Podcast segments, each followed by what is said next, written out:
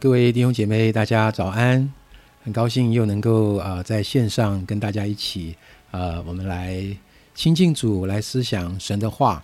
那今天我们要进入到诗篇第二篇，呃，让我先呃为大家来读呃诗篇第二篇的啊第一节到第六节的经文。好，外邦为什么争闹？万民为什么谋算虚妄的事？世上的君王一起起来，臣宰一同商议，要抵挡耶和华，并他的受膏者，说：我们要挣开他们的捆绑，脱去他们的绳索。那坐在天上的必发笑，主必嗤笑他们。那时，他要在怒中责备他们，在烈怒中惊吓他们，说：我已经立我的君在西安。我的圣山上了。好，在呃昨天我们读完诗篇第一篇之后呢，呃，我们有跟大家分享到，真的，我们整个信仰的核心是跟这位上帝建立一个真实的相爱的关系，而所有一切的行为是从这样的一个爱的关系所发展出来的。那今天我们立刻就看到，在诗篇第二篇一开始讲到一个很特别的事情。就是好像，呃，这个世界上，呃，许多的国家、许多的君王，大家一起起来，好像开了一个，呃，联合的会议，哈，呃，我们发现诗篇这一第二篇一开始，让我们看到的是吵闹，很吵，很吵，非常吵，啊，外邦为什么争闹？万民为什么谋算虚妄的事？好像你发觉诗篇第二篇一开始就用一个很吵杂的氛围开始，在吵什么呢？各位，每天我们看新闻。每天我们看新闻，好像这个世界，呃，各个这特别这些比较强的国家，哈，呃，这些已开发的国家，哈，这些他们天天都在吵吵这个环保的问题，吵经济的问题，啊，吵这个领土的问题、文化的问题、生存的问题。世界各国的领袖高峰会每年都在办，为了解决各种大大小小不同的问题。还有很多针对特殊议题的论坛论坛也层出不穷。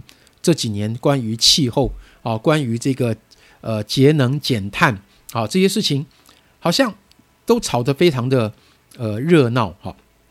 但是这些议题的背后，看起来是为了解决一些迫切的问题，但是我们发现难免都成为大国间啊彼此的这样的一个一个角力啊。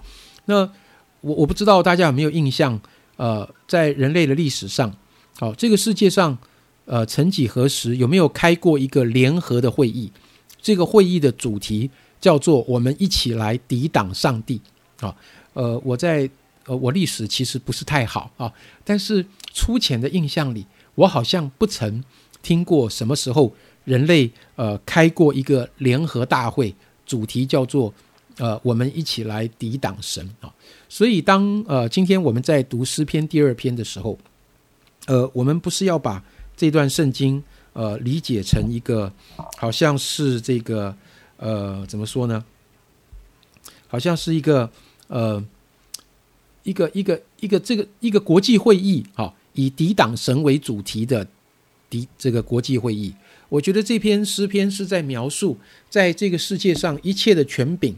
在这个世界上，一切纷纷扰扰的背后，有一个很重要的关键。这个关键就是人里面的自高自大，人的自我中心，人不想要活在上帝的牧养、上帝的呃护理照管底下，人不想从心里真正的接受这个世界至高的主宰是神，他们不想接受这个世界呃最高的权柄。是耶稣基督，所以这个世界一直在运作一个与神敌对的一个一个一个一一个模式。哈，所以弟兄姐妹，我们活在一个与神敌对的世界的系统里面，甚至有的时候，我必须要说，我们一不小心，可能也成为其中的一份子。我的意思不是说你的身份改变啊，变成不信主啊，变成抵挡神。不，我的意思说，有的时候我们的思想、我们的态度也被。这一个抵挡神的世界的系统来影响，好，这是在我们基督徒生活中常有的挣扎。呃，确实，这个活在一个抵挡神的呃价值呃思想的系统里，有很辛苦的部分。但是今天我想要跟大家分享的是，神如何面对他的仇敌呢？他的反应是什么呢？这段圣经告诉我们什么？当第一节、哈呃第二节、第三节描述了这个世界所有的权柄、所有的君王、承载一起起来要抵挡神的时候，上帝的反应是什么呢？上帝的反应是：哟，好害怕哦！哦，怎么办？怎么办？他们起来啊，联合起来抵挡我了。好像巴别塔的时候，神说的哈，这些人他们联合起来要要盖一个一个塔，塔顶通天哈。上帝亲自的来说，这世上的人他们联合起来做一件事情，好像没有做不成的，好像上帝治理这个世界，上帝至高的权柄遇到了很大的挑战跟危机，是这样吗？是这样吗？弟兄姐妹，今天这段圣经告诉我们什么呢？神面对他的仇敌，他的回应是什么？这段圣经告诉我们，只有三个字。严格说起来，只有一个字，叫做“哈哈哈”，大笑三声，哈哈哈。呃，在刚刚我们读的经文里，呃，第四节说到：“那坐在天上的必发笑，主必嗤笑他们。”这个嗤笑就是一种一种嘲笑。神把他们的挣扎，神把他们的抵抗看作是，看作是一个笑话。弟兄姐妹，如果上帝面对他的仇敌，他的反应是哈哈哈，是这样，你觉得神会不会很狂妄？我觉得神狂妄的非常有道理。弟兄姐妹，我想要说的是，你怎么面对你的仇敌呀？弟兄姐妹，我所谓你的仇敌。不是指你周围的人，啊，呃，我说的是，当你跟神站在一起的时候，当你跟神站在一起，而你发现，当我想要跟神站在一起，当我想要用神的法则，想要用神的眼光跟神的态度，在这个世界上来生活的时候，好像我会遇到很很强的一个阻力。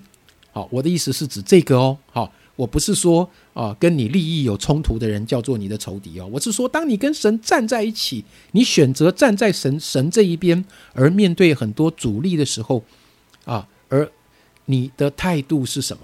你面对那些抵挡，你的态度是什么？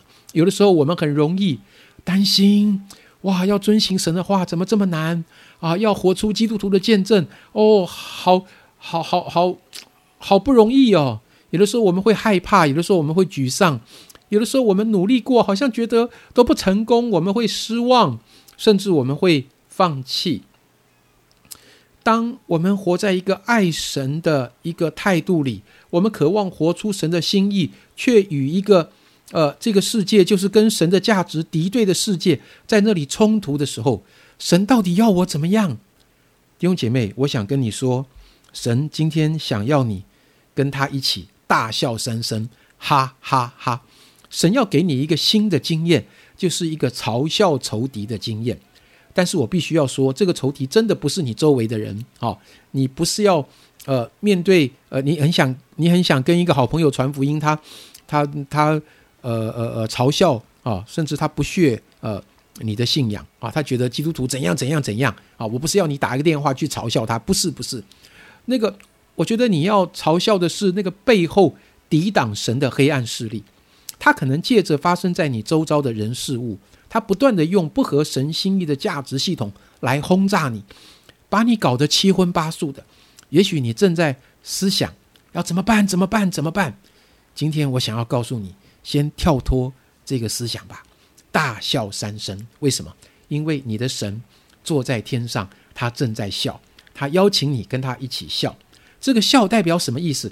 这个笑代表，这个笑代表，我看透了仇敌的本质。